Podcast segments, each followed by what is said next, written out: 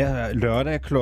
10, øh, der byder Esben Kær velkommen indenfor til det program, der hedder Bagklog på øh, P1. Sådan et program, der ser tilbage på ugen, der er gået. Også et program, som af mange bliver rost. Hvad der til gengæld ikke bliver rost, det er verden Esben Kærs adfærd over for de øh, universitetspraktikanter, der hjælper til på programmet. Her til morgen, der står flere frem over for 24-7 og siger, at journalist Esben Kær har en grov og nedladende og intimiderende adfærd over for praktikanter. Faktisk er det så gralt, at et bestemt studie på Københavns Universitet ikke længere vil samarbejde om at sende praktikanter til Bagklog-redaktionen.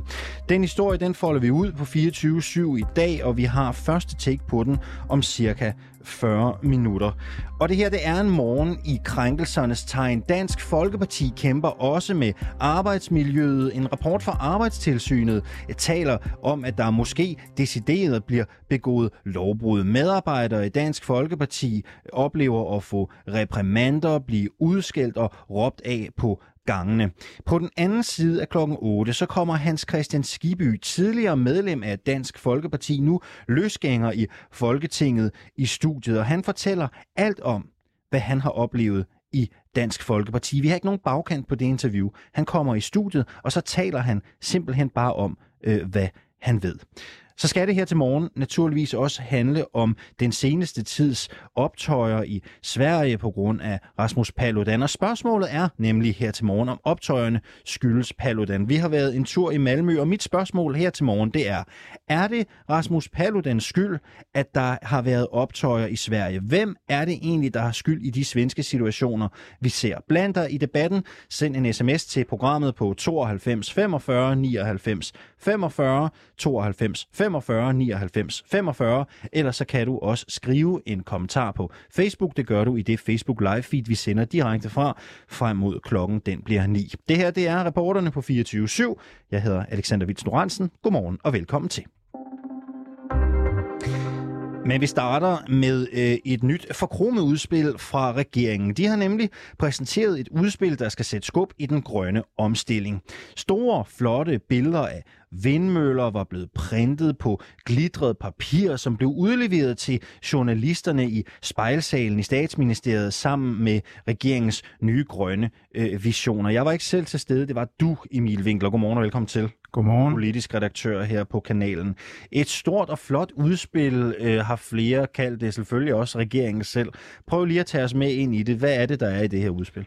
Ja, altså det kommer nok an på, hvem man spørger, og hvorvidt det er stort og flot. Men det er rigtigt, regeringen synes selv, at det er meget stort og flot. Altså det er et udspil, som, som omhandler øh, den grønne omstilling, og den, den er båret af fem søjler. Øh, der er noget om gas, og der er noget om strøm, og så er der meget lidt om grøn skattereform. Øh, der kommer mere omkring den grønne skattereform senere i dag. Men, men hvis man kigger sådan lidt konkret øh, på, hvad der, hvad der er i udspillet, så er det blandt andet, at øh, danskerne kan forvente i 2022 at få et brev om, hvorvidt, øh, hvornår de kan skifte deres olie- og gasfyr ud. Altså mm. et brev i 2022. Så er der noget om at fremrykke og øge gasproduktionen øh, i, i, i Nordsøen. Og så, øh, så ligger de også op til en firedobling af, af den samlede produktion fra sol- og landvind øh, frem mod 2030. Og det er sådan, hvad kan man sige, hovedelementerne i, i det her udspil. Ja, og der bliver nævnt øh, nogle øh, tal, der bliver nævnt nogle skæringsdatoer, øh, men det lyder ikke umiddelbart særlig konkret. Øh, hvor konkrete er regeringen i sin løsningsforslag her? Altså noget, som, som overraskede mig øh, noget, og som jeg også hørte blandt andre journalister og, og de øvrige partier, det er, at der ikke er omtalt en eneste krone i det her udspil. Altså, der er intet finansiering med. Og vi ved bare, at den grønne omstilling, den er ikke gratis. Hvis man skal fremrykke en masse ting, så bliver man også nødt til at have nogle penge op af lommen. Og det, det var der ikke i går. Der, der er ikke, nu står jeg med udspillet her, der er ikke, der er ikke noget finansiering overhovedet. Og det, øh, det, det synes jeg egentlig var, var, var meget overraskende. Mm-hmm. Øhm, men ellers så, så altså det bliver jo ikke så konkret. Altså vi, vi har noget omkring, at vi skal firdoble øh, land, øh, landvind og, og, og solceller, men, men firedoble fra hvad? Altså, hvad, hvad betyder det? Hvor mange sol, solceller skal vi have sat op? Hvor mange landvindmøller skal vi have sat op? Hvor skal de sættes henne? Altså, hvem vil have den der landvind, øh, eller hvad hedder det, vindmølle i deres baghave? Der er ikke... Øh, Der er der jo ikke være mange, der gerne vil. nej, det er der jo ikke, og så, der- så der var ikke særlig mange bud på, hvad det konkret skal udmyndtes i. Øhm, det kan være, det er et kantet spørgsmål, det her, ikke? Og du svarer jo selvfølgelig alt efter, hvad du har lyst til. Du behøver heller ikke at svare. Øhm, regeringen er jo tit blevet kritiseret på deres grønne udspil. På, at det er mere varm luft, end det er grøn luft. Er det varm luft? Det kommer an på, hvem du spørger. Hvis du spørger øh, Venstre og støttepartierne, så vil de jo være klar til at sige, at det her det er et visionspapir, men, men der er intet i det. Hvis du spørger regeringen, så synes de jo, at det er rigtig, rigtig flot.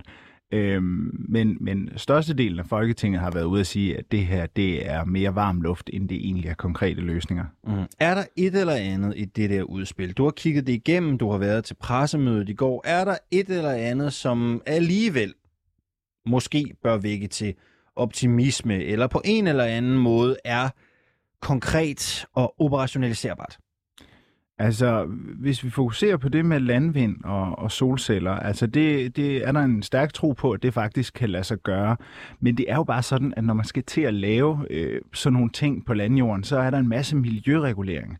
Altså, man skal lave høringer, man skal finde ud af, hvor lever den enårede øh, salamander, og øh, alle mulige, der skal beskyttes, og øh, folk i lokalsamfundet, de skal ligesom også give deres mening til kende. Så der er en lang proces, altså en administrativ proces, som kommer til at gøre, at det, det det bliver øhm, træt at nå. Men det ligger de så også op til, at de vil, at de vil lempe på, altså den der miljøreguleringsproces. Øh, hvordan de har tænkt sig at gøre det, det kan vi måske få svar på senere. Ja, øh, vi spørger jo øh, Anne øh, Paulin, øh, Socialdemokratiets energiordfører. Hun kommer i studiet, det gør hun om cirka 20 minutter. Øh, Emil Winkler, øh, man kan jo næsten regne ud, hvordan oppositionen kommer til at stille sig til det der udspil. De er kritiske givetvis. Hvad med regeringens støttepartier? Hvad med enhedslisten, SF, Radikale Venstre? Hvad kommer de til at sige til det der? Jamen, der er ikke nogen, der har klappet hænderne af det her udspil. Øh, heller ikke støttepartierne. Altså, de er jo selvfølgelig altså, glade for, at øh, den, den grønne dagsorden kommer på, kommer på banen med det her udspil. Men, men altså, de kalder det et, et visionspapir. Altså, der er ikke øh, særlig meget handling øh, bag ordene i det her papir. Nu, altså, nu har de sådan et ben her i, i de har jo de her fem ben og hovedelementer i, i øh, papiret her. Og der står der øh, noget omkring den grønne skattereform, men ikke noget konkret om, hvad, Mm. hvad skal den grønne skattereform kunne, og hvad, hvad er det egentlig, der skal ske med den. Det sagde de så på pressemødet, at men i morgen kommer der en løsning på det med skattereformen, og det vækker jo mindelser om et andet pressemøde med Helle Thorning, der sagde en god løsning i morgen. Men formentlig bliver vi klogere på den der grønne skattereform senere i dag. Hvorfor kommer øh, det der udspil nu? Er der nogen særlig øh, grund øh, til det? Altså regeringen er jo blevet øh, trynet på deres øh, grønne ambitioner, deres klimaambitioner. Hvorfor, hvorfor lander det der øh, nu? Ved vi noget? Er der nogen årsag til det, eller er det tilfældigt? Jamen altså, regeringen vil gerne være grønnere. Altså det, i hvert fald ude i offentligheden. De vil gerne tage det grønne på sig. Det, øh, det så vi med et, et stort interview med Mette Frederiksen, hvor hun sagde, at hun var blevet lige så grøn, som hun er rød nu. Altså hun, hun satte sig lige så meget på det grønne, som på for eksempel det sociale område. Og øhm, det kan skyldes, at de har mistet ret mange vælgere i, i storbyerne. Altså det, det så vi ved kommunalvalget, hvor de gik tilbage i de store byer. Og øh, vi ved bare, at, at, at øh, klimaet fylder ret meget ind i storbyerne. Så derfor så, så er det et fokuspunkt for Socialdemokratiet. Og man kan så sige, at nu, kan de jo, nu har de jo en anledning også i forhold til det med gas. Altså fordi man, man siger jo, at vi skal være fri for Putins gas. I øvrigt også lidt et, et sjovt udtryk, at det skulle kun være Putins gas. Men, men at man skal være fri for, for gas fra Rusland, og, og den anledning griber de også i det her udspil. Anne Paulin kommer, energiordføreren, hun er her om 20 minutter. Hvad er det gode spørgsmål til hende her til morgen, når du nu går ud af studiet her? Jamen altså, det gode spørgsmål er, what's in it? Altså, hvad, hvad er det konkrete i det her? Hvad, hvad skal der ske? Er det bare øh, intentionspolitik, eller, eller er der faktisk øh, nogle konkrete løsninger? Emil Winkler, tak fordi du var med her til morgen. Godmorgen. Politisk redaktør her på øh, 24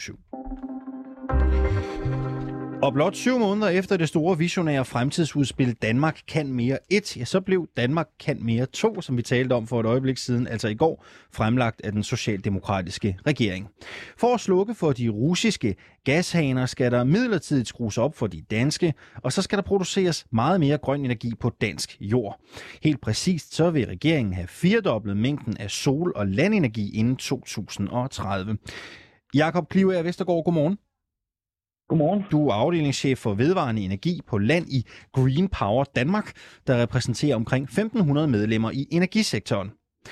Regeringen ja. de vil på 8 år producere fire gange så meget energi fra øh, solceller og landvindmøller, som vi i Danmark i alt har formået siden den første øh, strømproducerende vindmølle den blev sat op i 1891. Kan det praktisk lade sig gøre inden 8 år? Altså, det er i hvert fald en stor ambition, øh, og det hilser vi jo velkommen. Altså, øh, men ifølge vores vurderinger, så, så kan det godt lade sig gøre, at vi kan komme i mål med, med, med, det, øh, med den mængde, som regeringen her de lægger op til. Ja. Er det uden problemer, eller er det lige til? Ah, der er nogle rammevilkår, der skal ændres, hvis vi skal nå i mål med det her. Altså, der skal, der skal gøres noget ved, ved arealerne. Altså, der skal frigives mere areal til at kunne få sat noget sol og noget vind op vi skal have gjort det øh, lettere og mere tilgængeligt at få, få koblet sig på nettet, og så skal vi have mere net øh, for, for, at gøre det, for at gøre det muligt at få strømmen ud til både borgere, men også at få den skabt. Ikke? Hvor, altså, kan du sige noget om, hvor meget areal vil der skulle frigøres, eksempelvis? Øhm, jamen altså på solsiden, så øh, hvilket er der, hvor at vi, vi nok taler mest areal i første omgang. Og her vil det være cirka 1% af landbrugsarealet, vi taler om. Mm-hmm. Alright. Jeg noterer bare, det er fordi Anne Paulin, hun, øh, hende ringer vi til senere, ikke? Så jeg noterer bare godt. lige. Øh, hvad er den største forhindring? Altså i forhold til at nå det her mål, som regeringen gerne vil? Jamen jeg tror, der er flere ting i det. Altså jeg tror ikke, jeg kan pege på én ting og sige, at det her det er den store forhindring. Men, men jeg tror, det som jeg siger, det er, at hvis, hvis vi skal have frigivet noget areal, så kræver det jo, at vi at vi sørger for, at man har bedre adgang til at kunne opstille sol og vind på steder, hvor det i dag måske er svært, eller hvor man bliver forhindret i det. Og det handler jo om at få kommunerne med på den her rejse og sikre, at kommunerne er klar til at sikre, at der kommer vedvarende energi op. Vi, vi kender jo til, øh, til det, når der kommer en vindmølle op eller en solcellepark, jamen så, så er det jo ikke altid, at øh, borgerne de er med på rejsen. Så vi skal ligesom sikre, at de kommuner, som har rigtig meget ansvar i dag, dem har vi, dem har vi en, et par stykker af, der skal vi have alle med. Og derudover så, sikre, så tror jeg også, det er vigtigt at sikre, at vi har øh, den, den netkapacitet, der skal til for at, at få sat øh, vedvarende energi op. Du sagde øh, for et øjeblik siden, at øh, klagesystemet og godkendelsesprocesserne, det er jo blandt andet noget med de her kommuner at gøre. Øh, ja. Det er for træt. Prøv at beskrive det. Hvad er det, der er galt i dag? Jamen, jeg tror jo, at mange steder så er problemet, at man jo vurderer det ikke individuelt på projektet, men man kigger det efter nogle gamle retningslinjer, som reelt set ikke nødvendigvis øh, kigger ind i det enkelte projekt, som man har med at gøre. Altså et konkret eksempel er, at en solcellepark kan jo sådan set godt øh, lægge over to kommuner, og de to kommuner kan have vidt forskellige regler for, hvordan øh, man har de her klageprocesser, de kører. Og så er der jo nogle lange byråkratiske processer i at få de her godkendelses, øh, øh, godkendelser igennem, og det er også en, en forhindring for, øh, for dem, der skal sætte sol og vind op. Det er bare for at blive helt skarp på det her. Øhm, ja. Er det i virkeligheden det offentlige, der selv står i vejen for regeringens egne ambitioner, sådan som det ser ud i dag? Altså, I hvert fald er nogle barriere fra offentlig hånd af, som, man, som står i vejen. Øh, og det, øh, det er der ingen tvivl om, og det er også noget, det vi, vi har prøvet at give input til, at regeringen også skal, skal, skal, skal, skal løfte på. Og det er jo noget, det vi glæder os til at se, når det skal blive lidt mere konkret på, hvad der er, der kommer ud øh, Lige nu er det jo meget de store ambitioner, og det øh, hilser vi jo meget velkommen. Men det skal jo også at være konkret, fordi nu har vi det store mål. Hvad er det så for nogle værktøjer i værktøjskassen, der skal til for mm. at få øh, det her mål øh, indfriet? Og lad os prøve at blive ved konkreterne, for alle kan vel blive enige om, at det vil være en fordel, hvis processerne de bliver kortere. Øh, men de her processer, som blandt andet er ude i kommunerne, repræsenterer jo i dag også en mulighed for, at kommende naboer eller andre øh, kan klage over øh, sådan en øh, flok vindmøller fra den store stat ude i baghaven. Hvilken del af godkendelses- eller klageprocesserne skal helt konkret væk, hvis behandlingstiden skal være kortere? altså jeg vil sige, de skal revurderes. Ikke? Altså jeg tror, det handler om, at man øh, tidligere i processen skal have folk med på, på rejsen øh, derude lokalt. Ikke? Og det, det tror jeg er en del af det, men jeg tror helt konkret, så har vi øh, det, der hedder kystnærhedszonerne, øh, som er et, øh, et, et, et lovgivningskrav om, at man må ikke opsætte øh, vedvarende energi inden for 3 km i nærheden af kyster. I så fald skal der i hvert fald en dispensation til. Vi har øh, åbeskyttelsesdirektivet, som øh, helt konkret øh, gør, at du ikke må anlægge V-anlæg øh, tæt på åen. Um, og det kan også nogle gange være øh, åløb, der ligger op og ned af et øh, landbrugsareal, som ikke rigtig er et åløb, men som man kategoriserer som et åløb. Og det giver ikke nødvendigvis øh, nogen mening, og det er det der med, at man kigger ikke på det individuelt. For det er jo ikke sådan, at vi skal have sol og vind op steder, hvor der i dag er rig og god natur, men vi skal jo vi skal have det op de områder, hvor det giver mening at sætte det op. Og her er der bare nogle begrænsninger, som gør, at arealet øh, i sin forstand ender med at blive, øh, blive mindre, og derfor øh, er det også svært at få sat vedvarende energi op. Det kan godt være, at det er sat lidt på spidsen, ikke? men siger du ja. øh, på en eller anden måde det her øh, interview, at vi skal være villige til at fuck naturen en smule? Nej, det gør jeg ikke. Jeg, jeg mener faktisk, at de to ting, de kan hænge sammen. Altså, øh, hvis vi kigger på solcelleparker i dag, så kan du sådan set godt øge biodiversiteten mellem solcellerne, hvis det der før har været, det har været øh, øh, landbrug. Så, så på den måde kan du sådan set godt få de to ting til at balancere. Men jeg tror, det er vigtigt, at vi nu kigger på at sige, okay, nu skal vi have den grønne strøm op. Og det må, der, der er der simpelthen nogle principper, noget lovgivning, hvor man øh, tidligere har øh, øh, lavet nogle standarder, som ikke nødvendigvis giver mening på de individuelle planer, vi skal have mm. så meget vedvarende energi op, som vi skal have. Så nu, nu, jeg spørger lige en ekstra gang, ikke, fordi vi lige skal have det sat helt på spidsen. Hvad er det af godkendelses- og klageprocesserne, som skal væk, hvis de skal være kortere? Helt konkret. Øh, det, det, det synes jeg, jeg svarede på før i forhold til, der var, jeg skal to konkrete eksempler på både beskyttelsesdirektivet og på, øh, øh, på kystnærhedszoner, men vi ser også på vetoret på kirker, øh, altså at man i menighedsrådet har vetoret, og det er jo også noget, der forlænger klageprocessen. Øh, så, så jeg tror, jeg vil sige, der er mange forskellige lovgivningskrav, som, som mm. vender sig ind, man kan kigge på. Ja. Mm-hmm. Øh, og så helt konkret kunne man også godt overveje, om man skal gøre, altså det ser man på andre områder, altså på motorveje eller på øh, svinestal, det, der, der anser man det som kritisk infrastruktur, at man, og det, det, det letter øh, nogle gange for, øh, for processerne. Og det kunne man jo også godt overveje, at man ikke skulle gøre på den vedvarende energi. Mm-hmm. Ambitioner, de kan jo være gode nok, øh, men når du sådan kigger indad, tror du, at Danmark producerer fire gange så meget energi fra sol og landvind om højst otte år? Øhm, ja, altså det håber jeg. Altså jeg tror sådan set, vi er klar øh, til at nok at skal kunne levere på det. Altså spørgsmålet er, om vi får, får de rammevilkår med, der skal til for at kunne komme, komme i mål. Og det tror jeg, vi kan. Altså, øh, men det kræver, at vi for alvor sætter os i scenen, og det skulle vi have gjort for mange år siden. Men nu må vi jo så øh, bygge indsatsen. Ikke? Jakob Klivager Vestergaard, du er afdelingschef for vedvarende energi på land i Green Power øh, Danmark. Tak skal du have, fordi du var med øh, her øh, til morgen. Selv tak, og rigtig god dag. Og vi fortsætter altså med at kigge på regeringens øh, klimavisioner øh, her øh, til morgen. Lige om lidt, så siger jeg godmorgen til Anne Paulin. Hun er energiordfører for Socialdemokratiet. Og hun skal altså forsøge at gøre os lidt klogere på, hvad der egentlig ligger i det her udspil. Helt konkret så lover regeringen jo, at vi på 8 år skal producere fire gange så meget energi fra solceller og øh, landvindmøller. Og øh, nu kan vi sige godmorgen til dig, Anne Paulin. Godmorgen. Godmorgen. Som sagt energiordfører for Socialdemokratiet. Lad os prøve at dykke lidt ned i øh, det her aspekt med, at vi skal producere fire gange så meget energi fra solceller og landvindmøller. Øhm, hvordan skal vi helt konkret nå det mål? Jamen, det skal vi jo ved at sikre, at vi får øh, sat øh, noget mere solenergi og nogle flere øh, landvindmøller op.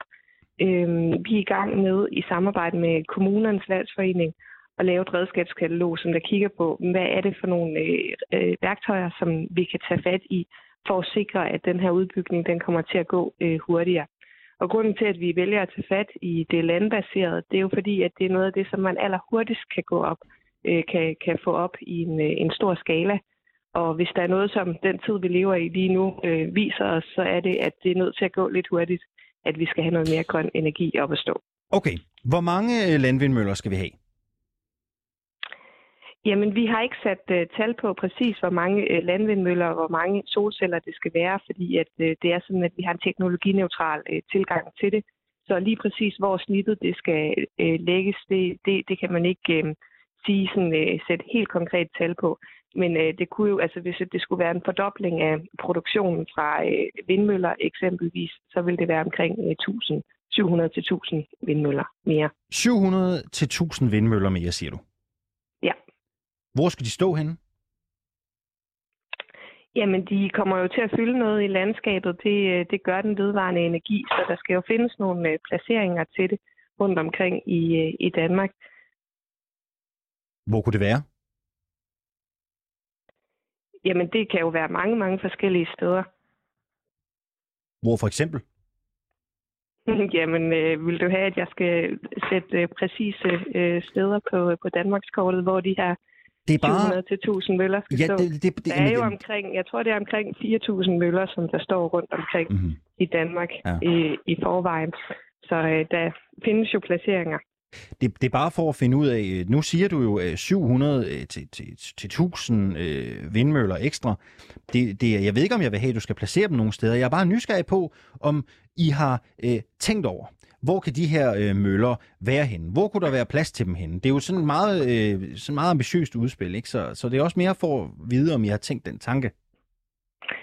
Vi har, vi har ikke øh, sat os ned og lavet en detaljregulering af, at så skal der stå en vindmølle her, så skal der stå et solcelleanlæg der, og så videre. Øh, den måde, som det fungerer på øh, normalt, det, øh, det er jo, at der er nogle øh, udbydere øh, eller nogle øh, udviklere, som der øh, har et projekt, og så øh, forsøger de at finde et øh, stykke jord til det, og så får de en lokalplan øh, godkendt øh, i kommunalbestyrelsen. S- Og der er det jo så vigtigt at få kommunerne har, har, har du med. på nuværende tidspunkt nogen som helst idé om, hvor de der møller kan stå hen? Ja, de skal jo stå ude omkring i, øh, i kommunerne. Øhm, og der er der jo nogle kommuner eksempelvis, som har øh, sagt, øhm, at de ønsker ikke at opsætte mere øh, flere øh, landvindmøller. Der er også nogen, der har været i tvivl om, har vi overhovedet behov for det her, fordi vi også satser så meget på havvind. Og der er vores klare øh, besked, at øh, vi har brug for, at alle kommuner de er med til at bidrage til det her. Øh, vi skal også have en masse havvind, men det landbaserede er også vigtigt. Og det er endnu hurtigere at få op at stå en, en havvind, og derfor er det også vigtigt, at vi får det med. Kan du nævne nogle kommuner, der gerne vil have flere landvindmøller? Ja, der, der er flere kommuner, som der øh, øh, går foran og tager, tager ansvar for øh, at sætte flere, øh, flere vindmøller op. Hvilke? Øh, jeg, vil ikke sidde, jeg vil ikke sidde her og, og sætte konkrete øh, navne på, men, men der er flere. Hvor mange, men så, hvis du ikke nævner konkrete for- navne, hvor mange kommuner er der så? Du behøver ikke nævne navne. Mm, altså, som gerne vil sætte øh, vindmøller op. Ja. Det har jeg ikke øh, præcise tal på, men jeg kender da til store vindmølleprojekter i mange kommuner. Jamen, det er bare, er vi tættere på 98 kommuner, eller er vi tættere på 10? Det ved jeg ikke. Okay. Ved du det? Nej, det er derfor, jeg spørger dig. det, er, fordi jeg Det er ved jo ikke, du om politiker. det, om det er en quiz. Nej, nej, nej, nej. Jeg, prøver bare, øh, jeg, jeg prøver bare at, at gå så konkret til værk som overhovedet øh, muligt.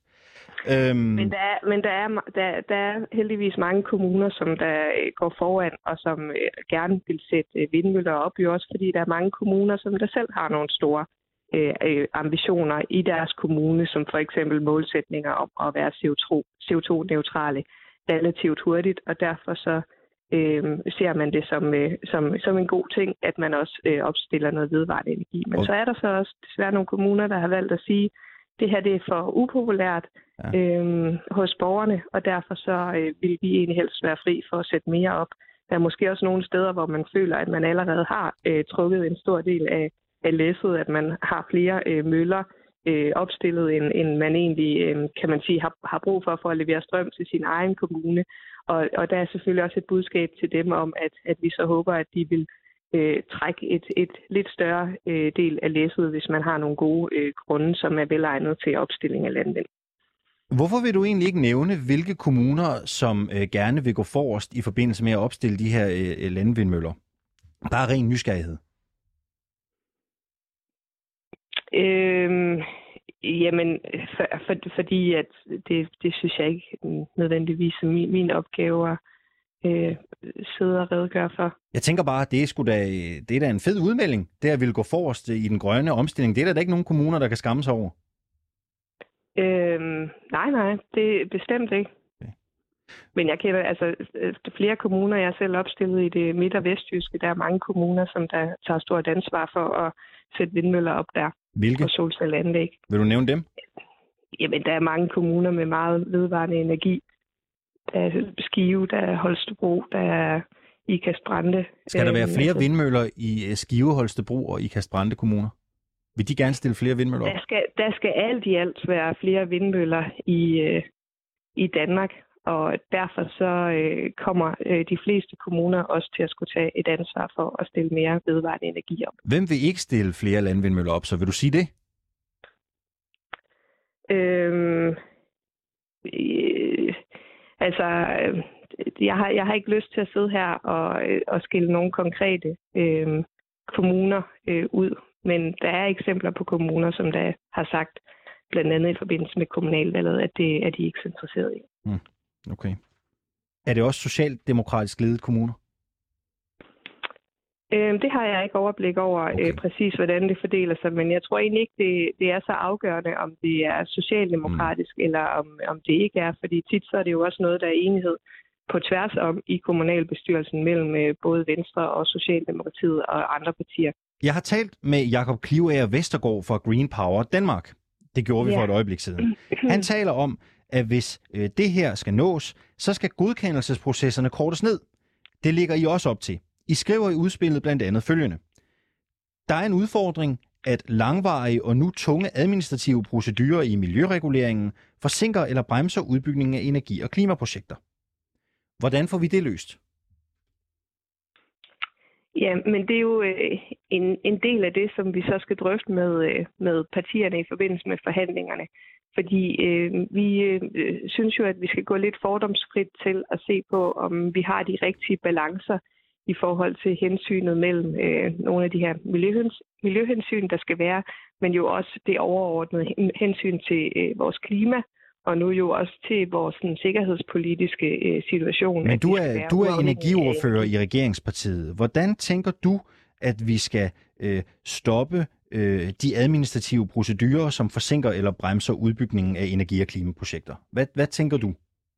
Jamen, der er jo eksempler på mange projekter, som der trækker i langdrag, hvor der er nogle meget lange sagsbehandlingstider, og hvor der er nogle projekter, som der trækker ud i overvis. Det tænker jeg ikke er øh, til nogens interesse, hverken i forhold til dem, som øh, der bor i lokalområdet og ikke ved, om de er købt eller solgt, og hvad der skal ske, og jo slet ikke for, øh, for klimaets interesse, og jo heller ikke for dem, som der så skal stille projekterne op og også tager en stor risiko øh, øh, i den forbindelse.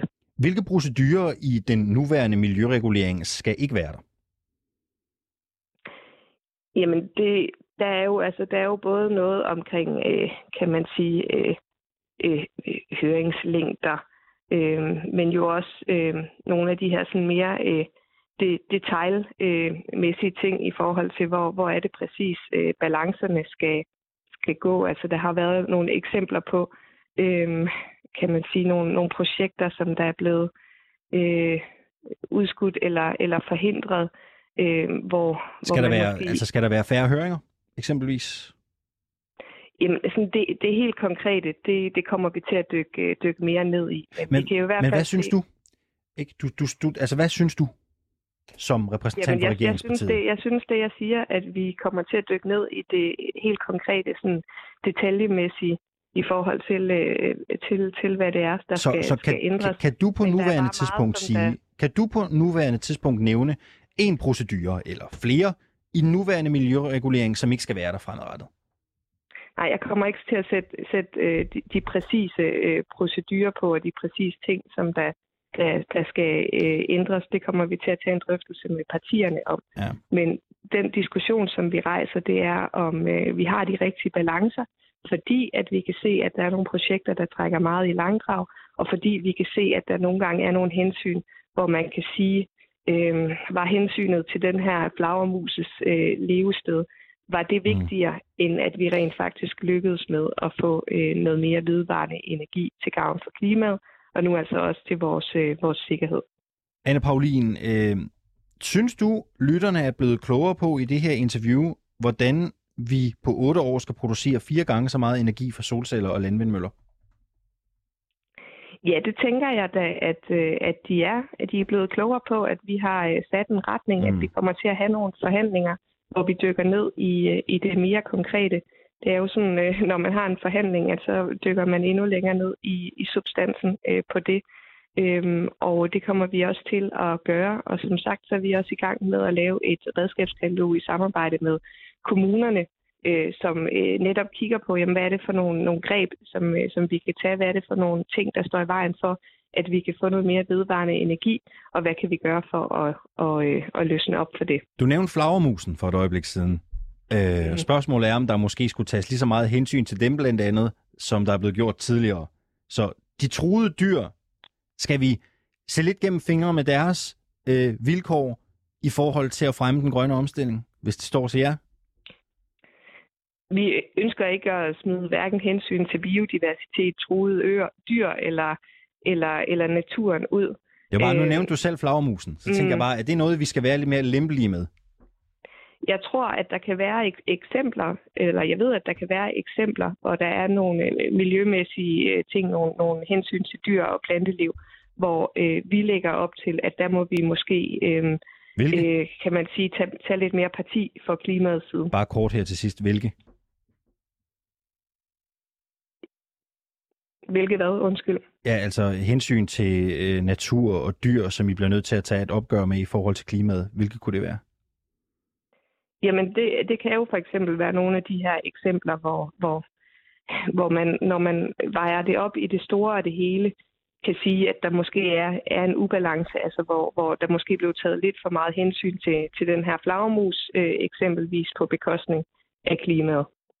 Anne Paulin... Men det kommer jo an på, at det kommer netop an på, kan man sige, de kon- konkrete eksempler. Anne Paulin, øh, tusind tak skal du have, fordi du var med her øh, til morgen. Selv tak. Energiordfører Hej. altså for øh, Socialdemokratiet.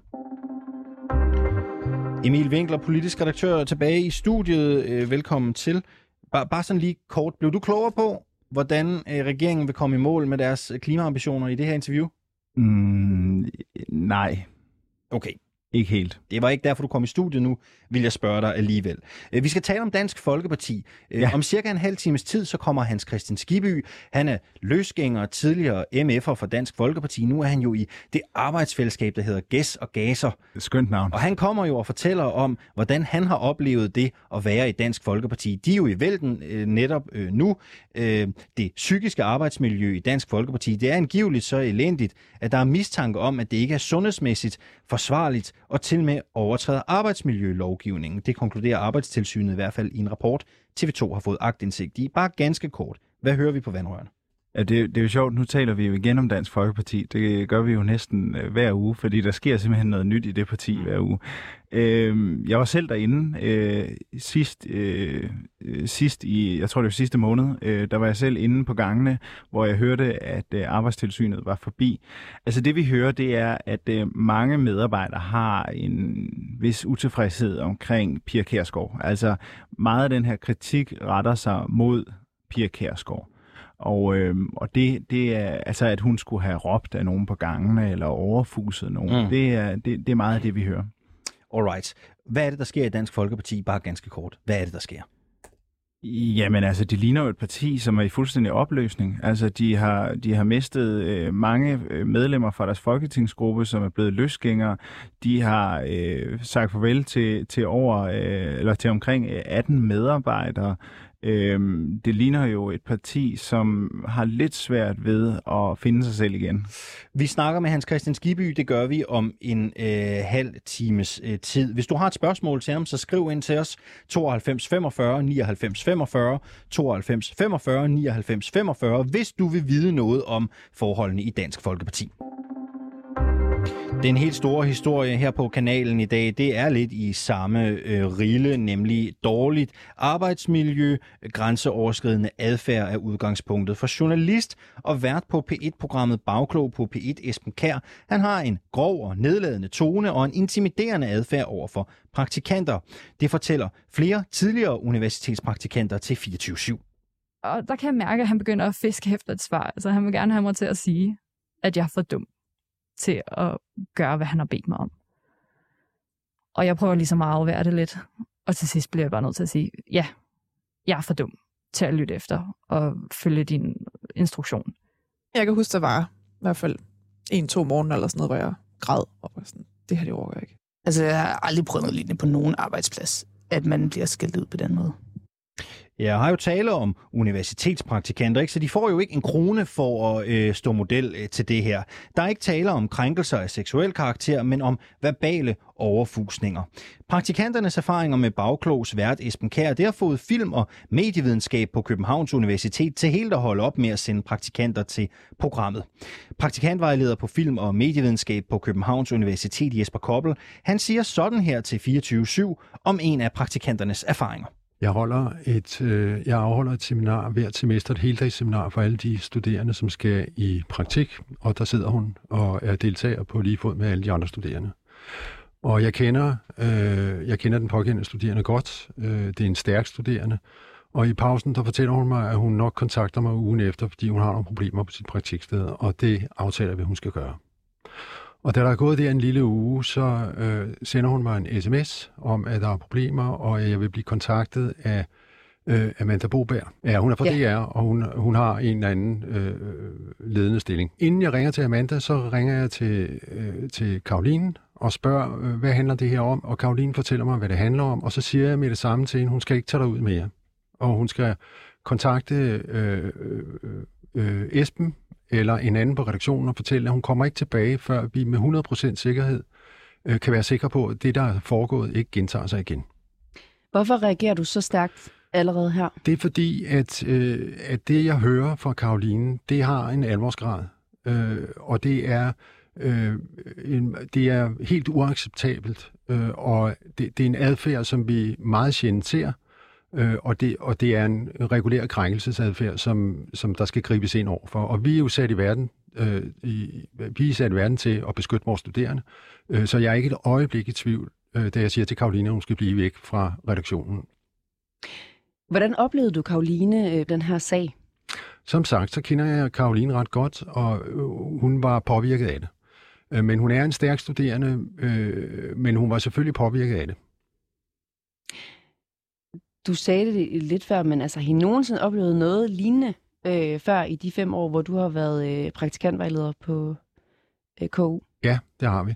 Vi har oplevet tidligere, heldigvis sjældent, øh, øh, forskellige typer af krænkelser, mere eller mindre alvorlige, og vi har også oplevet at være nødsaget til at trække praktikanten ud øh, på grund af noget krænkelse. Og det er ofte noget med, at der bliver talt øh, rigtig groft til de studerende, at der er den feedback, de modtager, er nedvurderende og nedværdigende. Eller også så har det noget at gøre med, at de studerende bliver sat til alt for meget praktisk arbejde. Øhm, ja, det er faktisk en af de ting, lad os vende tilbage til det. Men lige præcis den her sag, hvad er konsekvenserne øh, været af sagen med Karoline?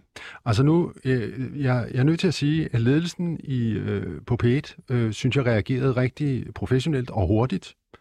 Øh, og vi, vi talte sammen i flere omgange i ugen efter, øh, og der, der bliver vi enige om, at øh, Karoline skal over i et andet praktikforløb, og de finder i løbet af en uge et nyt praktikforløb. Og samtidig så fortæller jeg dem jo, at, at der kommer ikke flere praktikanter fra film- og medievidenskab derud. Øh, ikke før vi er, har haft en samtale, hvor, hvor P1 er i stand til at garantere, at den adfærd ikke øh, gentager sig igen. Og er det på P1 generelt, eller er det på bagklog, at der ikke kommer det flere universiteter? Det er kun på bagklog. Ja. Betyder det, at hvis en studerende på film- og medievidenskab i fremtiden gerne vil praktik på bagklog, så får de et nej fra jer af? Øh, de får et nej, indtil vi har fundet ud af øh, P1 og os, hvordan det skal foregå. Og, og det er et nej, øh, så længe vi ikke kan være 100% sikre på, at, øh, at det her gentager sig. Og øh, hvordan bliver I 100% sikre på det? Jamen, det, gør, det, det vil jo afspejle sig den samtale, vi har med ledelsen. Øh, og, og så, når, når, når vi har haft sådan en sag som den her, så følger jeg op på det det efterfølgende semester. Hvis vi for eksempel har haft en sag, hvor der har været noget krænkelser, eller der har været andre problemer, så gør jeg altid det, at de, øh, de efterfølgende øh, praktikanter får at vide, at der har været nogle problemer, og så ringer jeg dem op i løbet af semesteret, eller mødes med dem og hører, hvordan det går. Og det ved redaktionen også. Jeg fortæller redaktionen, at når der kommer nye praktikanter, så tillader jeg mig i det efterfølgende semester og øh, forhøre mig om, øh, forholdene er ændret. Hvad skal der konkret til for, at I igen vil åbne for, at studerende kan blive praktikant på bagklog på P1? Det er, at, øh, at øh, Esben Kær øh, undlader på nogen som helst måde at bruge den øh, grove form for feedback, øh, som der har været tale om i den her sammenhæng. For hvad forventer I, I af DR's ledelse i forhold til Esben Kær? Altså det blander vi os ikke i. Øh, det er jo ikke vores sag. Altså vi, vi forventer ikke noget. Altså vi forventer, øh, at, at hvis der skal praktikanter tilbage hos Esben Kær, er så er vi sikre på, at øh, den der type krænkelsesadfærd er ophørt. Og den sikkerhed opnår I ved at forhøre jer hos praktikanten? Ja, ja, altså, altså, ringe til praktikanten ja, altså nu i denne, i denne her sammenhæng kommer den praktikant jo ikke tilbage.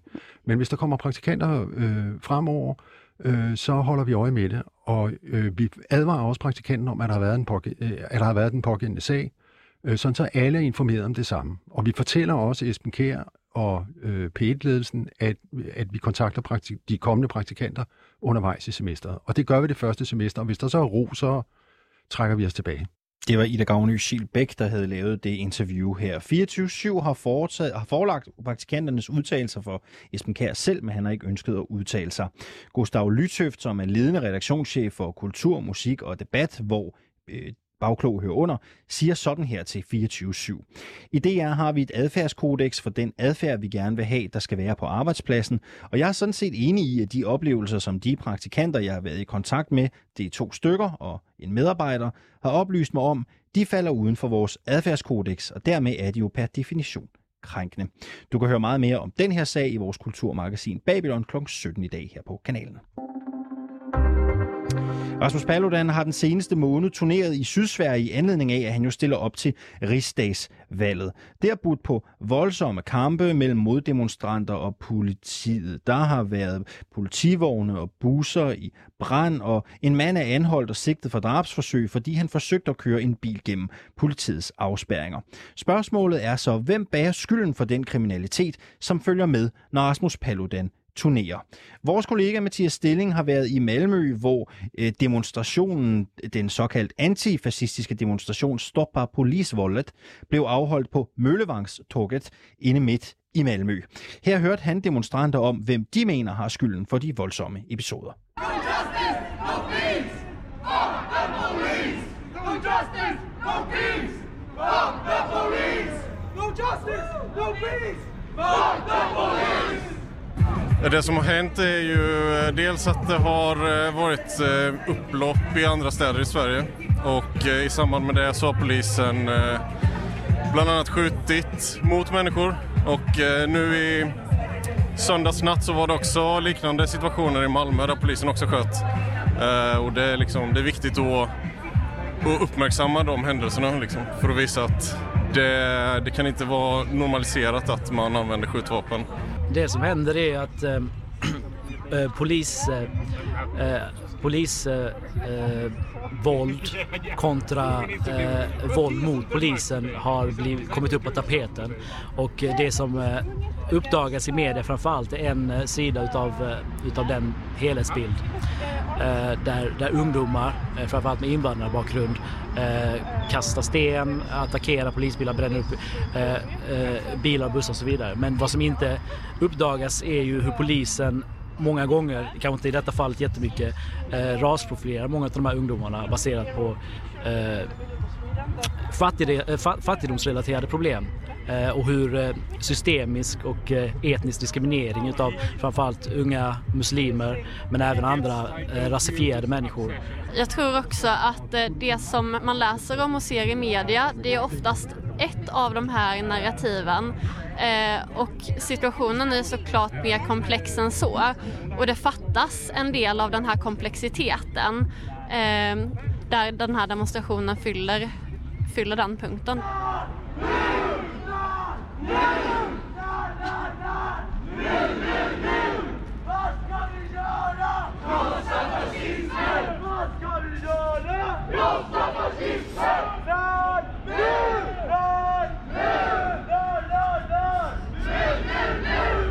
Hvem er det, der har øh, startet den her konflikt?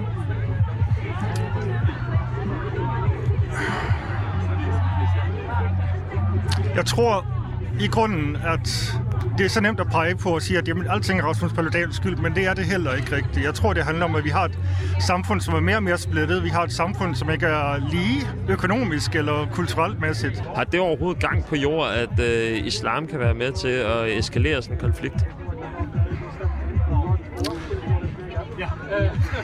Nej, det tror jag egentligen inte. Nej, det skulle jag inte säga. Jag tror att problemet är att eh, det finns eh, mycket ungdomar som är frustrerade. Det finns, eh, det finns ett, eh, ett, en stor del av samhället där, eh, där muslimer deltar som precis vem som helst annars. Och som, där de bygger konstruktiva relationer och ja, en del av civilsamhället.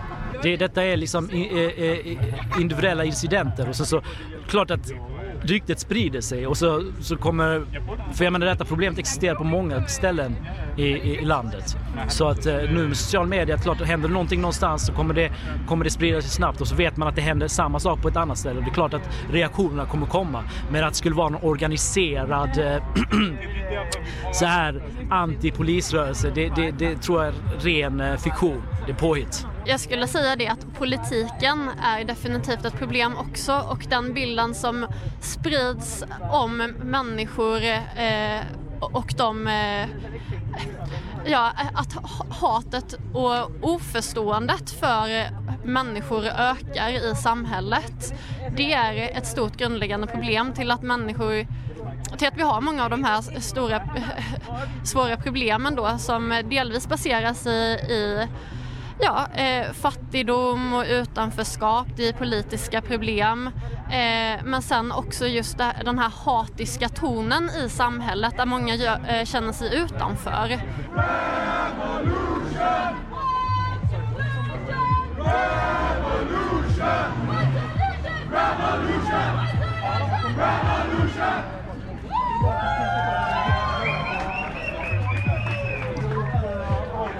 Er der nogle mennesker, som ikke må have øh, yttrandefrihed i Sverige? Nej, jag tycker inte det. Jag tycker alla ska ha yttrandefrihet. Alla. Inga undantag. Men Rasmus Paludan, man kan jo se, at han jo øh, starter nogle konflikter, eller i hvert fald er med til at igangsætte nogle problemer. Er det ikke sådan, at øh, der skal være øh, begrænsninger så for, hvem der må sige noget i øh, det svenske demokrati? Så det är en väldigt svår fråga att svara på. Alltså jag tror många skulle tycka att det ska finnas begränsningar. Själv tycker jag inte det. Jag tycker att eh, om man inte tror, på yt eh, tror på yttrandefriheten för de man, människor man hatar mest eller tycker är mest avskyvärda så tror man inte på yttrandefriheten. Men det, jag vill också säga det, jag vill poängtera det så det är inte taget ur kontext att, att konsekvenserna Eh, eh, som, eh, av, av, av, eh, av de här provokationerna var, var väldigt eh, förutsägbara. Och eh, det är det enda han är ute efter. Så det liksom... Det är inte... Det är inte det är liksom... Det, jag vet inte. Jag tycker det, det, det är ett fult spel. Men det är så det, det, är så det är. Men det är återigen det är polisen som, eh, och polisens agerande eh, generellt sett som, som måste problematiseras. Rasmus Paludan, skal han have yttrandefrihed i øh, Sverige? Ja, men det har han, det har han ju. Eh, sen hur den, eh, vilket utrymme den får är ju en helt annan fråga. Eh, yttrandefriheten exempelvis är ju inte platsbestämd så han kan ju eh, göra sina manifestationer vart han vill. Hvor meget må han øh, gøre, før at det er for mycket? Altså, er det, når han brænder Koranen af? Er det der, er det for meget? Eh, nej, jag tror inte det. Han har gjort det i Malmö också utan att det har blivit så stökigt nödvändigtvis. Jag tror att problemet är väl att han i samband med det också håller eh, långa tal och pratar om eh, hur, eh, om hur dåliga muslimer är och om araber og så. Och det är ju, jag tror att man måste sätta det i sitt sammanhang. Vi, vi må godt få lov til at være uenige, det synes jeg, omkring mange ting, og det er også godt, at vi stiller spørgsmål ved, hvordan kan vi mødes? Øh, er det her okay, og hvad er ikke okay i vores samfund? øh, uanset hvor det her kommer fra. Men jeg tror også, der går en grænse, hvor det overgår, at øh, det overgår fra en debat til et had. Og det er der problemet ligger for mange, tror jeg. Så øh, måske, måske ikke er der et, øh, et ja eller nej svar på, om øh, Rasmus Paludan han må stille sig op i Sverige og have ytringsfrihed. Han må godt have ytringsfrihed, men han får ikke lov til at komme og lave ballade. Lars Hårbakke Sørensen, øh, godmorgen. Godmorgen. Du er lektor i samfundsvidenskab i, øh, hos Professionshøjskolen Absalon med speciale i nordiske forhold. Øh, er det Rasmus Paludans skyld, det vi har set i Sverige i øh, de sidste par uger? Altså, det er det, der er anledningen til, at øh, der er blevet den her ballade, men det er ikke den grundlæggende årsag til det. Det har at gøre med, at vi har et, øh, et ret polariseret øh, samfund, øh, når det gælder øh, debatten om, om udlændinge og ytringsfrihed osv. i Sverige, hvor man har to hovedsynspunkter, der står over for hinanden. Dem, der, der mener, at man skal være politisk korrekt og ikke må, må øh, gå ind for en stram udlændingepolitik, og så dem, der har gjort oprør mod den her dominerende linje, som har været i mange år. Dem, som nu øh, stemmer på Sverigedemokraterne og synes, at man skal slå hårdt ned på uromager og stramme udlændingepolitikken. Øh, så det er en, en mangeårig polarisering, der har fundet sted, som, som vi ikke kender helt øh, i samme omfang i, i Danmark. Hvordan er det blevet så betændt, at vi ser de her voldsomme gadekampe i Sverige, som Paludans tilstedeværelse jo øh, til synlædende antænder?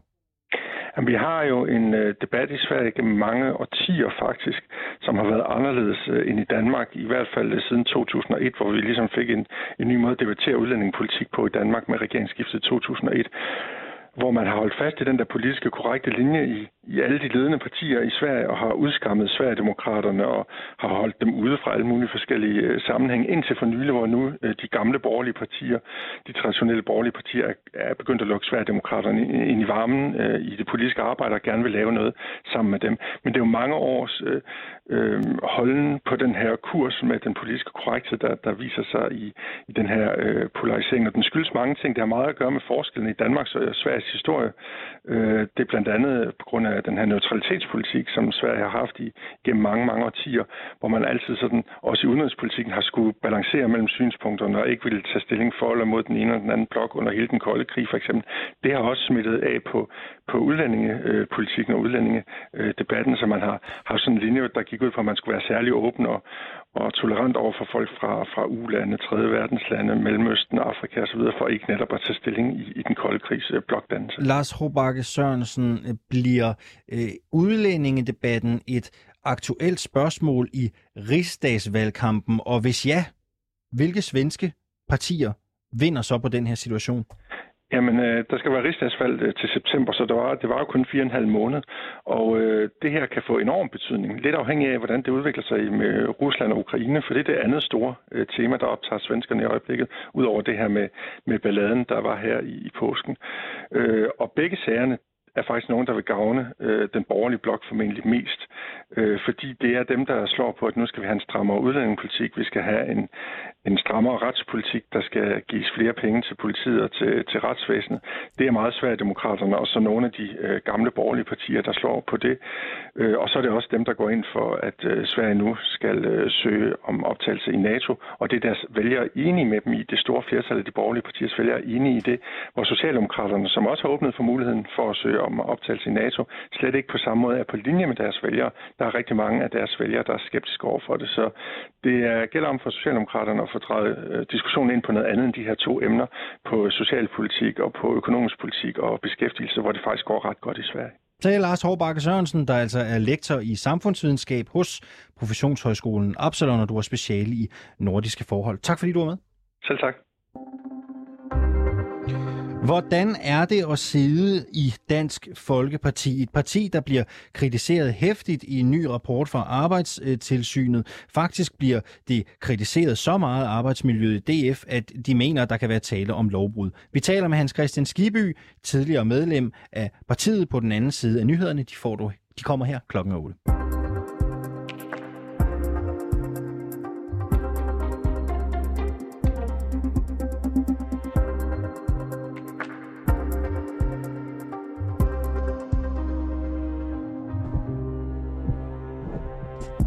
Hans Christian Skiby, øh, godmorgen.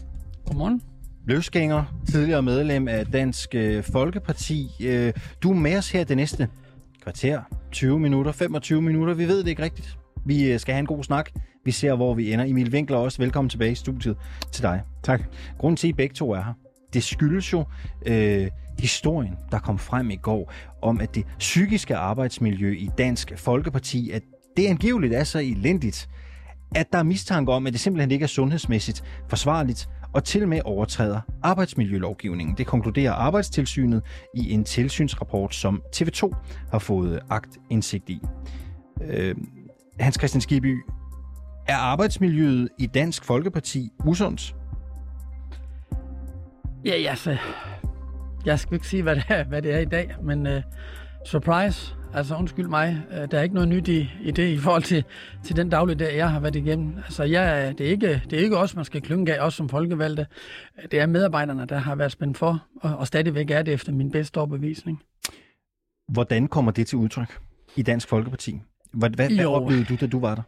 Jo, altså jeg oplevede, det er jo klart, jeg oplevede mere, altså, hvad skal man sige, den der, den der infight, der var i, internt i folketingsgruppen, øh, som var jo blev mere og mere tydelig og mere og mere markant, og det er jo også det, der ligesom, det er jo klart, når man melder sig ud efter næsten 28 år øh, med et parti fra starten af, så skal man tænke så mange gange og, og finde ud af, jamen, er der ikke flere chancer, er der ikke flere muligheder, er, der ikke, er det ikke et land, du selv kan gøre? Altså sådan tænker de fleste jo. Øh, så, så på den måde der levede jeg med det, som jeg siger. Det, det kan man, det er ligesom, altså, leve med det. det. Det kan man godt som politiker. Men når man er med, medarbejder, så, så synes jeg, at, at, at man har langt flere udfordringer i forhold til netop, at man jo har nogle, nogle lovpligtige forpligtelser. Jeg tror ikke, der findes ret meget øh, lovgivning, som gælder for, for politikere, som selv øh, stikker hovedet frem. Hvordan oplevede du konkret, at medarbejdere kom i klemme i Dansk Folkeparti? Jo, altså det var jo den der generelle med, med, med, med overfusning og, og, og bag, bagtagelse og kritik af, øh, at du skulle kunne lave kaffe og den slags. Altså, øh, der, der, ja, altså en, en generelt dårlig øh, kultur, øh, hvor man øh, især talte rundt om dem, som der ikke var der. Øh, og, og det er jo klart, når så vi ikke selv var der, så vidste vi jo også godt, at Nå, så er det sgu nok dig, der står for tur. Øh, og sådan er det på en dårlig arbejdsplads. Et sted, hvor, det er, hvor der er dårlig kemi, dårlig ledelse, dårlige arbejdsforhold, øh, dårlig klima, øh, dårlige resultater. Ja, ved du hvad, hvis, du, hvis vi solgte støvsuger eller, eller gummigeder, det er sådan set ligegyldigt, så vil der opstå øh, øh, dårlige øh, kultur. Var Dansk Folkeparti en dårlig arbejdsplads? Det vil jeg sige ja til. Absolut. Kan du nævne et konkret eksempel fra din tid i Dansk Folkeparti, hvor en medarbejder eller en anden er blevet overfuset? Ja, altså, det, det kunne jeg da sagtens, men det er ikke noget, der får mig til at gøre her. Jeg skal heller ikke til at sidde og møde byretten for, for en jurier mod hverken den ene eller den anden, så det kommer ikke til at ske. Men, øh, men altså, øh, det er jo almen kendt, at der er folk, der er blevet råbt der hen ad gangene, blandt andet øh, ledende medarbejdere, som, som jeg, det har jo også været frem i medierne i forhold til, at de jo valgte at sige deres øh, arbejde op hos Dansk Folkeparti, at så er der en, en tidligere partiformand, øh, som, som render efter dem hen ad gangen og, og råber, at de skulle skamme sig og sådan noget. Er det, det Kærsgaard, du tænker på? Ja, det er i hvert fald ikke Christian Tulsendal. Så meget kan jeg da sige. Ja. Er det, altså, nu, nu har der jo kommet den her rapport. Er det din opfattelse, at miljøet har været sådan i mange år, eller er det noget, der er, er kommet her på det seneste? Det, jeg vil ikke, det, er ikke, det er ikke noget, der har været der øh, øh, hvad skal man sige, både år og dag og, og, og i, i så lang tid. Det er det ikke. Øh, øh, men det har noget at gøre med, at, øh, at resultaterne har jo manglet, og, og jeg tror, det er sådan en form for, altså i Jylland, der hedder det jo, når krybende tom, så bides hestene, og det er nok lidt af den dur, øh, som man også oplever i Dansk Folkeparti. Og nogle gange, så, når en hest skal sparke, så sparker den jo nedad, øh, og det betyder jo, at, øh, at at der var nogen øh, i systemet, sådan internt, der, der stod lidt mere for tur end andre. Og det, det har vi jo så været vidne til, øh, på godt og ondt. Vil du sige, at øh, medarbejdere i Dansk Folkeparti er blevet øh, krænket Altså, det, det skal jeg, jeg, jeg, jeg er jo ikke øh, øh dommer over det. Jeg vil egentlig heller ikke gå så meget ind i den debat. Øh, jeg kan jo kun bekræfte, øh, hvad jeg selv har oplevet, og, og hvad andre, som jeg ved, har oplevet. Altså, vi har ledende medarbejdere i partiet, som jo har oplevet at komme ind på deres arbejde øh, søndag aften, og så står det ind og roder i deres skuffer ind på et aflåst kontor, for eksempel. Øh, hvorfor, For- stop ja, hvorfor står man og gør det? hvad- er det, der er sket? Prøv lige at Jo, men altså, det. er jo, at, øh, at øh, medarbejdere kommer ind øh, på deres eget kontor, hvor der ikke har andre øh, øh, skrivebord end deres egen ind, og så er der opdaget de der er lys på deres øh, kontor. Og så åbner de døren, og så øh, står der en og, kigger i alle skufferne og roder rundt. Øh, det er sådan den praksis, der har været i hvert fald øh, hos nogen, og den medarbejder, der gjorde det, det var jo så en, som, som i hvert fald står Messersmith meget nær, øh, for at sige det mildt. En ny medarbejder. Ah, relativt ny. Christian Bylov? Ja, jeg siger ikke nogen navn. Øh, Det kan du jo sådan set selv øh, gø- gø- gøre dine overvejelser i, hvem det kunne være. Jeg siger bare, at, at jeg ved ikke, hvor mange arbejdspladser, hvor man synes, det er særlig motiverende, at medarbejderne, øh, de ved, at deres øh, kontorer, de bliver intimideret af, af andre, der render og roder i deres skuffer. Det lyder og som om, jo- at de leder efter slik. Altså, det er, det er simpelthen for langt ude. Var det, var, det, var det forklaringen? Altså, da, da vedkommende blev pågrebet, jeg leder efter slik? Øh, ja, altså først så, var, så var, var det jo, så vidt jeg husker jo, at, øh, at man lidt efter et øh, stik til en computer, øh, og da så der blev spurgt til, hvad det var for en computer, så kunne man ikke svare på, hvad det var for en type computer. Så var det jo så nogen, der underså, at, at man leder efter et stik til en computer, man ikke ved, hvilken type er. Så kan man jo lidt længe, vil jeg sige. Øh, men altså efterfølgende, så blev tilbagemeldingen jo så, at, at vedkommende ledte efter slik. Og øh, det, altså det er jo bare et eksempel på, at, at, at medarbejderne har ikke kunne, vise, har ikke kunne føle sig sikre i deres eget øh, arbejdsrum, selv en søndag, hvor deres kontor burde være aflåst. Tre ledende medarbejdere i Dansk Folkeparti har jo sagt op. Det er personale- og sekretariatchef Jenny Nørhave, det er pressechef Jesper Bejnov, det er politisk chef Alexander Søndergaard. Hvem af dem var det, der fik øh, uventet besøg i sin slikskuffe? Jamen, det skal jeg ikke svare på. Det skal jeg ikke svare på. Var det Det- en af dem? Det har jeg ikke nogen kommentar. Jeg siger bare, det er jo en ledende medarbejder, så kan du, kan du jo lege, øh, lege undersøgende journalist. Det skal jeg ikke blande mig i. Jeg siger bare, at det, at det er det, der er foregået. Og jeg kan også fortælle dig, at vi andre har jo også klart oplevet, at, at, at, øh, at vi blev intimideret ved, at der blev en spurgt til, hvem der vi holder møder med. Og der var folk, der gik rundt på gangene og, og holdt øje med, hvorfor vores dør var låst. Og andre medarbejdere blev spurgt om, øh, hvem er det, der er inde ved Hans Christian? Hvem er det, der er inde ved Ben Bøsted? Hvem er det, der er inde ved Liselotte Blikst? Og øh, jeg kan jo ikke andet øh, gisne om, hvad, hvad motivgrunden har været for det. Øh, hvad tilfælde så er, er oplysningerne i hvert fald blevet, blevet verificeret på en eller anden måde og, og bragt videre et eller andet sted hen. Men Hans Christian, det er jo en ret vild øh, ting, du fortæller her. Altså, at en medarbejder er inde og rode på et aflåst kontor Ja. hos en anden ledende... Aften i mørke. Ja, det er jo en ret vild historie. Altså, har det, er det en fornemmelse af, at det har haft nogle repræsalier for den medarbejder, der, der var inde på det der aflåste kontor, eller hvad, hvad, hvad er der sket? Det har jeg ikke observeret. Måske tage det mod en, en forfremmelse. Altså, jeg har ikke hørt, at, at der skulle være nogen uh, repressalier. Øh, Men altså, det er jo klart, jeg, er jo ikke, jeg får jo ikke noget internt at vide med, så det kan jeg jo ikke sådan svare nærmere på. Er det dit indtryk, at den pågældende medarbejder, eller de medarbejdere, som har rodet i ledelsens skuffer, er blevet bedt om det af Morten Messerschmidt? Det har jeg ikke noget belæg for. Det kan jeg ikke Nej. bevise øh, på nogen måde. Øh, Hvad tror jeg, du? jeg kan bare undre mig over, hvorfor man render rundt derinde en højhellig søndag aften øh, omkring ja. mørkets frembrud og, og, og ruder i andre folks skuffer. Øh, det vil jeg nok selv sige, at hvis jeg blev spurgt om, hvis nu jeg havde gået, altså lad os tænke tanken, at jeg var gået ind på en anden af mine kollegers kontor, øh, så vil jeg, jeg synes, det vil være meget svært at finde en, en, en sober øh, bevæggrund og motivation til et svar på, hvorfor man lige pludselig har lyst til det.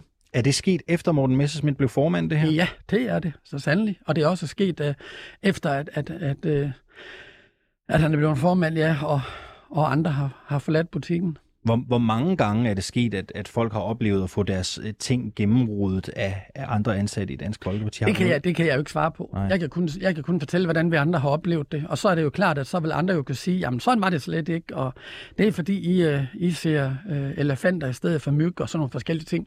Men, men det, må, altså, det er jo et partsindlæg, så må folk jo, altså lytterne, de må så vælge at tro på det eller lade være. Jeg er helt med på, at det er en fantasifuld uh, spøjs historie, men sådan er det bare. Det er jo bare sjovt, det her, ikke? Fordi det er jo ikke så lang tid siden, at din kollega Liselotte Blikst, som også er en del af jeres arbejdsfællesskab Gæs og Gaser, som I kalder ja. det, stod frem og sagde, at I på jeres nye kontor også har haft besøg af folk. Har du også haft besøg på dit nye kontor? Altså, vi har jo ikke fået nye kontorer. Vi har faktisk bibeholdt alle de kontorer, Ah, vi okay. havde. Altså, men vi har skiftet låse, øh, og det...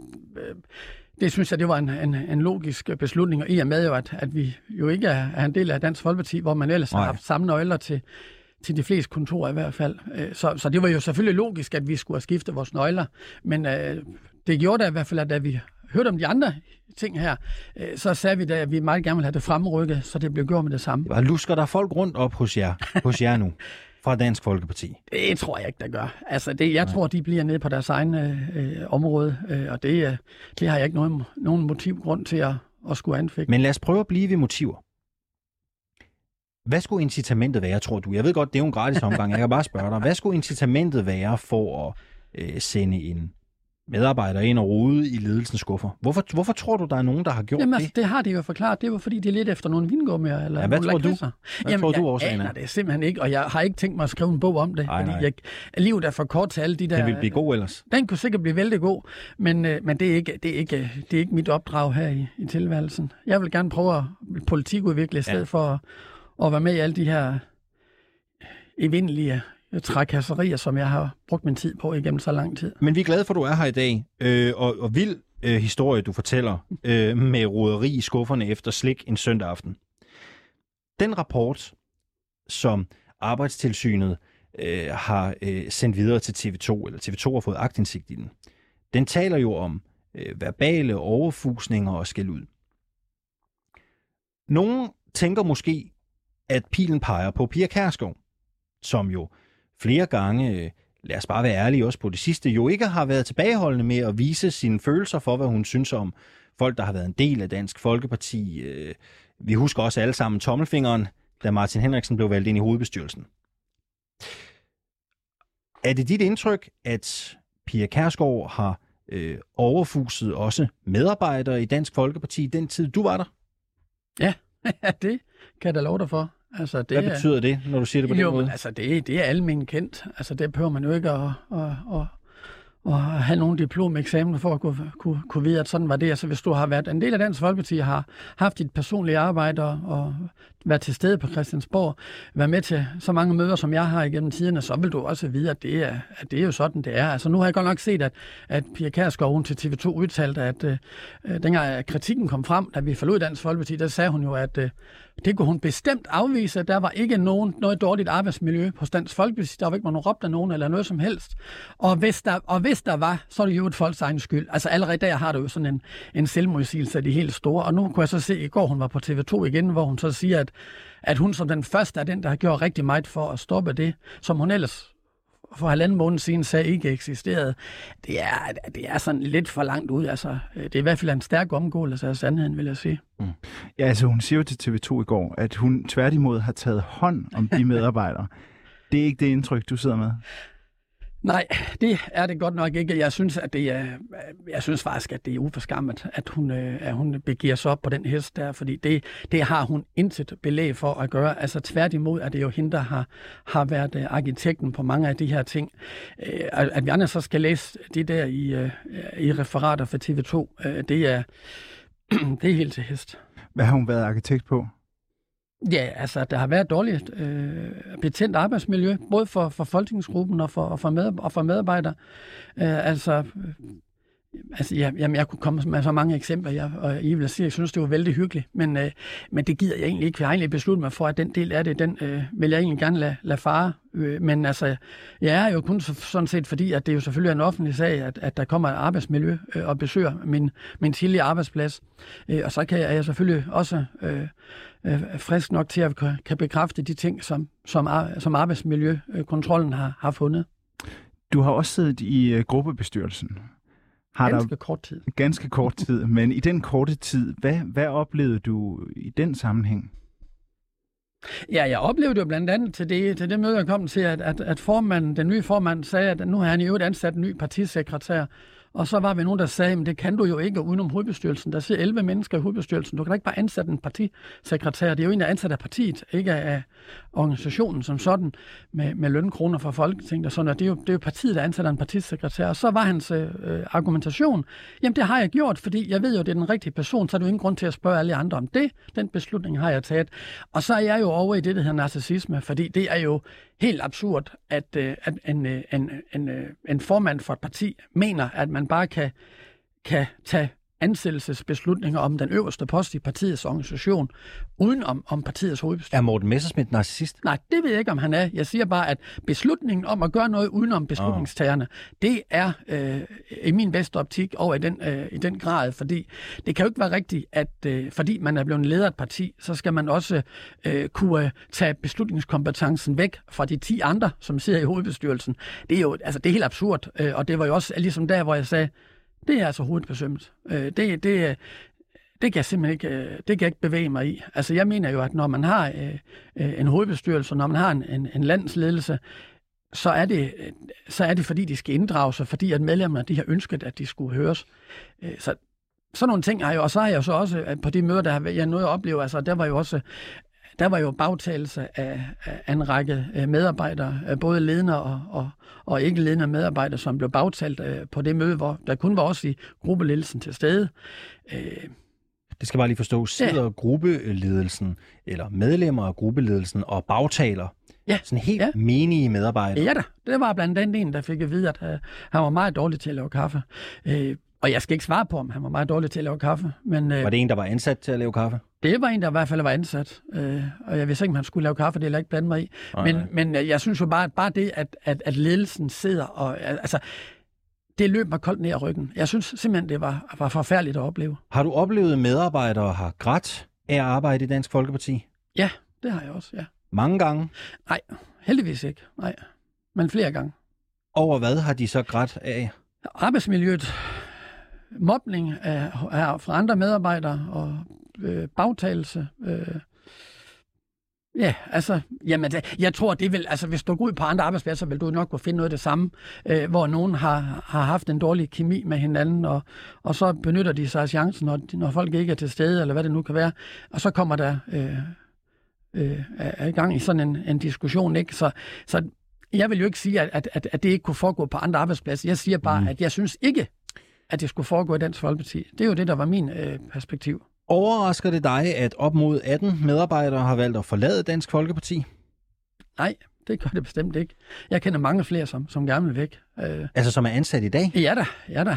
Der, altså, du tror mig, altså, vi får jo også henvendelser også, der sidder oppe på anden sal. Øh, så det, det, det kan jeg da roligt sige. Så hvad, der, der er folk, der er ansat i Dansk Folkeparti i dag, der for eksempel spørger øh, dig og dine kollegaer, om der ikke var en ekstra stilling op hos jer? Ja da, ja da, ja da. Hvor tit sker det?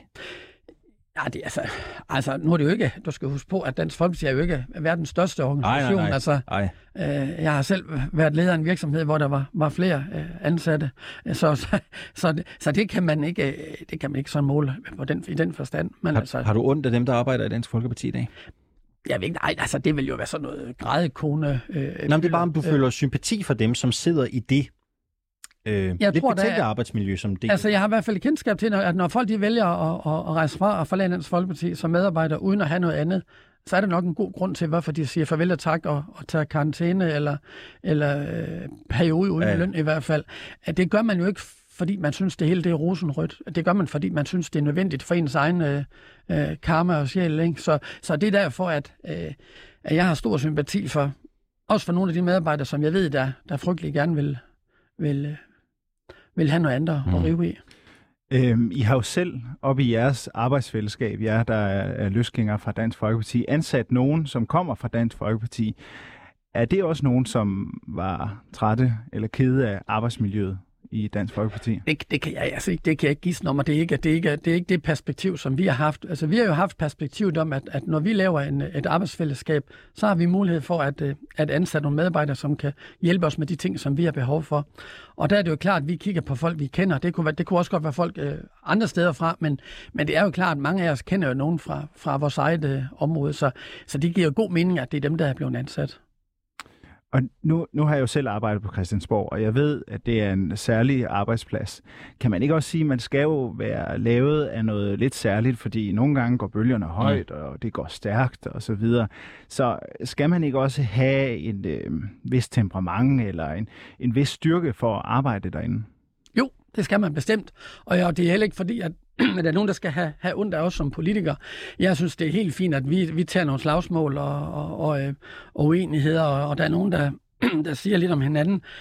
Der, hvor at, at min øh, bare, bare den går op, det er jo i forhold til folk, der er, er lønnede medarbejdere, folk, der har, har det her som deres, øh, som deres arbejdsplads på en anden måde, end, end vi andre vi har. Og der, der synes jeg, at man øh, har haft for lidt fokus på at, øh, at lave det, der hedder sund personalepleje. Vi har selvfølgelig også indhentet en kommentar, forsøgt at indhente en kommentar. Vi vidste jo godt, du vil rette en kritik mod øh, øh, ledelsen i Dansk Folkeparti Arbejdsmiljøet. Peter Skorup, han har sendt en skriftlig kommentar. Den læser jeg op her. Dansk Folkepartis sekretariat har alle dage været kendt for at have et åbent, hyggeligt og tillidsfuldt samarbejde, og sådan skal det også være igen. Derfor tager vi selvfølgelig imod tilbuddet fra Arbejdstilsynet om at gøre en ekstra indsats for at forbedre arbejdsmiljøet, så vi sikrer, at vores medarbejdere er glade for at gå på arbejdet. Det er jo nok ingen hemmelighed, at vi gennem de seneste måneder har oplevet en turbulent periode, og det har selvfølgelig givet nogle rystelser, som desværre også er gået ud over medarbejdere. Nu har vi fået nye medarbejdere på centrale poster på plads, og vi er i arbejdstøjet for at gøre det, som vi er valgt til, nemlig at føre politik for den almindelige dansker. Det skriver Peter Skorup altså. Du siger i interviewet, Hans Christian Skiby, at man ikke altid, langt fra i hvert fald, har talt om et hyggeligt, åbent og tillidsfuldt samarbejde. Inden vi siger farvel til dig, vil du anbefale nogen at arbejde i Dansk Folkeparti i dag? Altså, det må folk jo fuldstændig selv om. Det Hvis de kommer og spørger det, dig. Ah, men det vil jeg ikke, det vil jeg ikke svare på her, fordi at det, altså, der, skal, der kan være motiv og grunde til, til, til, til forskellige ting. Og øh, hvis folk de synes, det kunne være interessant at være med til at, at genrejse et parti, som, som ligger øh, i ruiner, øh, så er der nogen, der, der, der tiltaler den form for arbejde, og det vil jeg ikke blande mig i. Øh, der er kommet, der er kommet medarbejdere ind, som jeg ønsker alt muligt held og lykke øh, i Dansk Folkeparti. Øh, det, altså det er nye medarbejdere, mange af dem er jo ikke nogen, jeg kender, så, mm. så det har jeg ikke nogen motivgrund for at anfægte. Hans Christian Skiby, du er løsgænger i Folketinget, du sidder i arbejdsfællesskabet Gæs og Gaser, og så øh, er du øh, jo altså øh, også tidligere medlem af Dansk Folkeparti. Tak fordi du havde lyst til at øh, komme øh, her øh, til morgen. Emil Winkler, politisk redaktør, også tak fordi at du lige kiggede ind igen her og, og lige var med til at kaste lys over den her sag, som vi naturligvis følger her på øh, reporterne. Det var også sidste ord for reporterne her øh, til morgen.